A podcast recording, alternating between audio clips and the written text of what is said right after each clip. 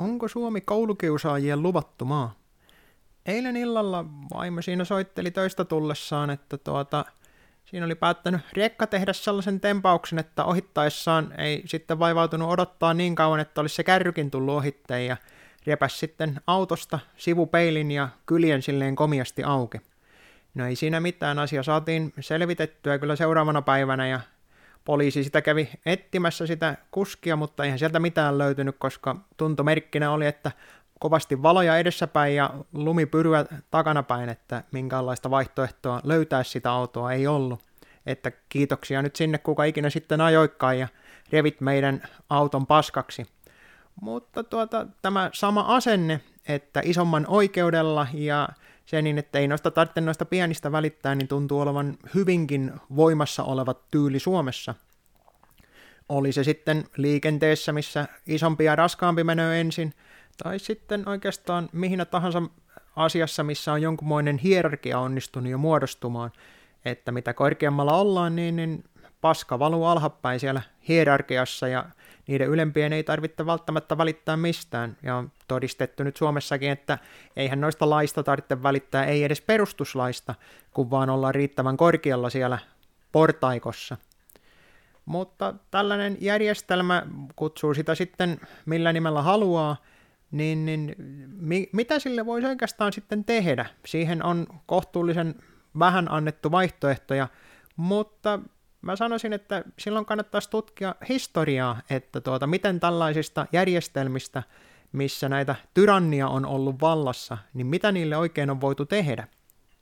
1500-luvulla tällainen kuin Etienne de la Botier, tai miten tämän nimen nyt sitten lausutaankaan oikeasti, kirjoitti kirjan kuin The Politics of Obedience, The Discourse of Voluntary Servitude, jonka alkuperäistä nimeä mä en edes lähde kokeilemaan, että mikä se saattaisi olla lausuttuna.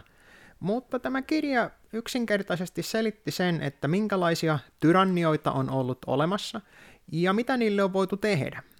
Eli tämä jako tuota tyranniat kolmeen osaan, tai kolmeen eri, miten on päästy valtaan. Eli perimällä, armeijalla tai kansanäänestämänä. Armeija ja periminen on kohtuullisen yksinkertaisia ymmärtää. Siellä on otettu väkivalloin, tai sitten on oma iskä tai äiskä on ollut kuningas ja kuningatar, ja se on se valta tullut siihen.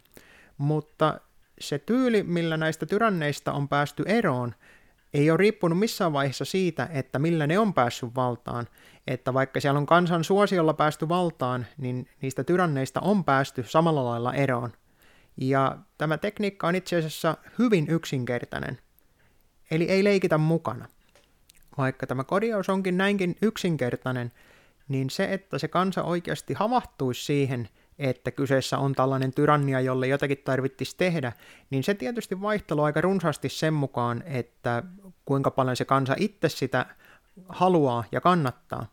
Nyt hän on nähnyt tämän pandemian ansiosta, että minkälaisia tyrannioita ollaan onnistuttu luomaan, eli sanotaan, että joo, tämän tieteen mukaan mennään, ja sitten myönnetään kyllä ihan suoraan se niin, että nämä on aivan täysin poliittisia päätöksiä, joilla ei ole mitään tekemistä minkään todistettavan asian kanssa, että me nyt vaan haluttiin näin tehdä ja näin tehtiin. Ja kun se kansa ei tunnista sitä tyranniaksi, niin eipä se sille mitään halua tehdäkään, vaan se suorastaan hurraa niitä neuvoja, mitä sieltä korkealta sitten ylhäältä herroilta ja muilta koulukiusaajilta niin, niin tulokaan sitten. Ja sitten ne pitää huolen siitä, että kukaan, joka niistä kanssaeläjistä rikkoo näitä käskyjä, niin, niin niille sitten kyllä ollaan heti valmiina antamaan ojennusta, että eihän noin saa tehdä, että käsky on käynyt, että näin pitäisi tehdä, niin näinhän muuten tehdään. Mutta mitä se sitten olisi oikein se ei-tekeminen tai se noudattamattomuus? No yksinkertaisesti se on se, että ei seurata niitä käskyjä, jos ne kuulostaa yhtään siltä niin, että niissä ei ole mitään järkeä. Totta kai siinä on vaarana aina se, että kun sillä tyrannialla on yleensä se väkivaltakoneisto itsellä hallussa, niin ne kääntää sen sitä omaa kansansa ja niitä ihmisiä vastaan, jotka uskaltaa tai kehtaa edes millään lailla tuota, vastustaa tätä tyranniaa. Mutta se on se karu totuus, että ei ole taidettu vielä kertaakaan tämän maailman aikana – käydä niin, että tyrannit olisi sanonut, että joo, joo otet, ottakaa kaiken rauhassa valta takaisin, että hän luovuttaa tässä kohtaa.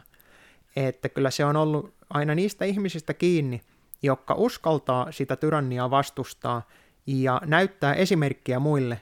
Ja siinähän onkin se vaara, että kun yksi näyttää esimerkkiä muille, niin muut tuloo perässä.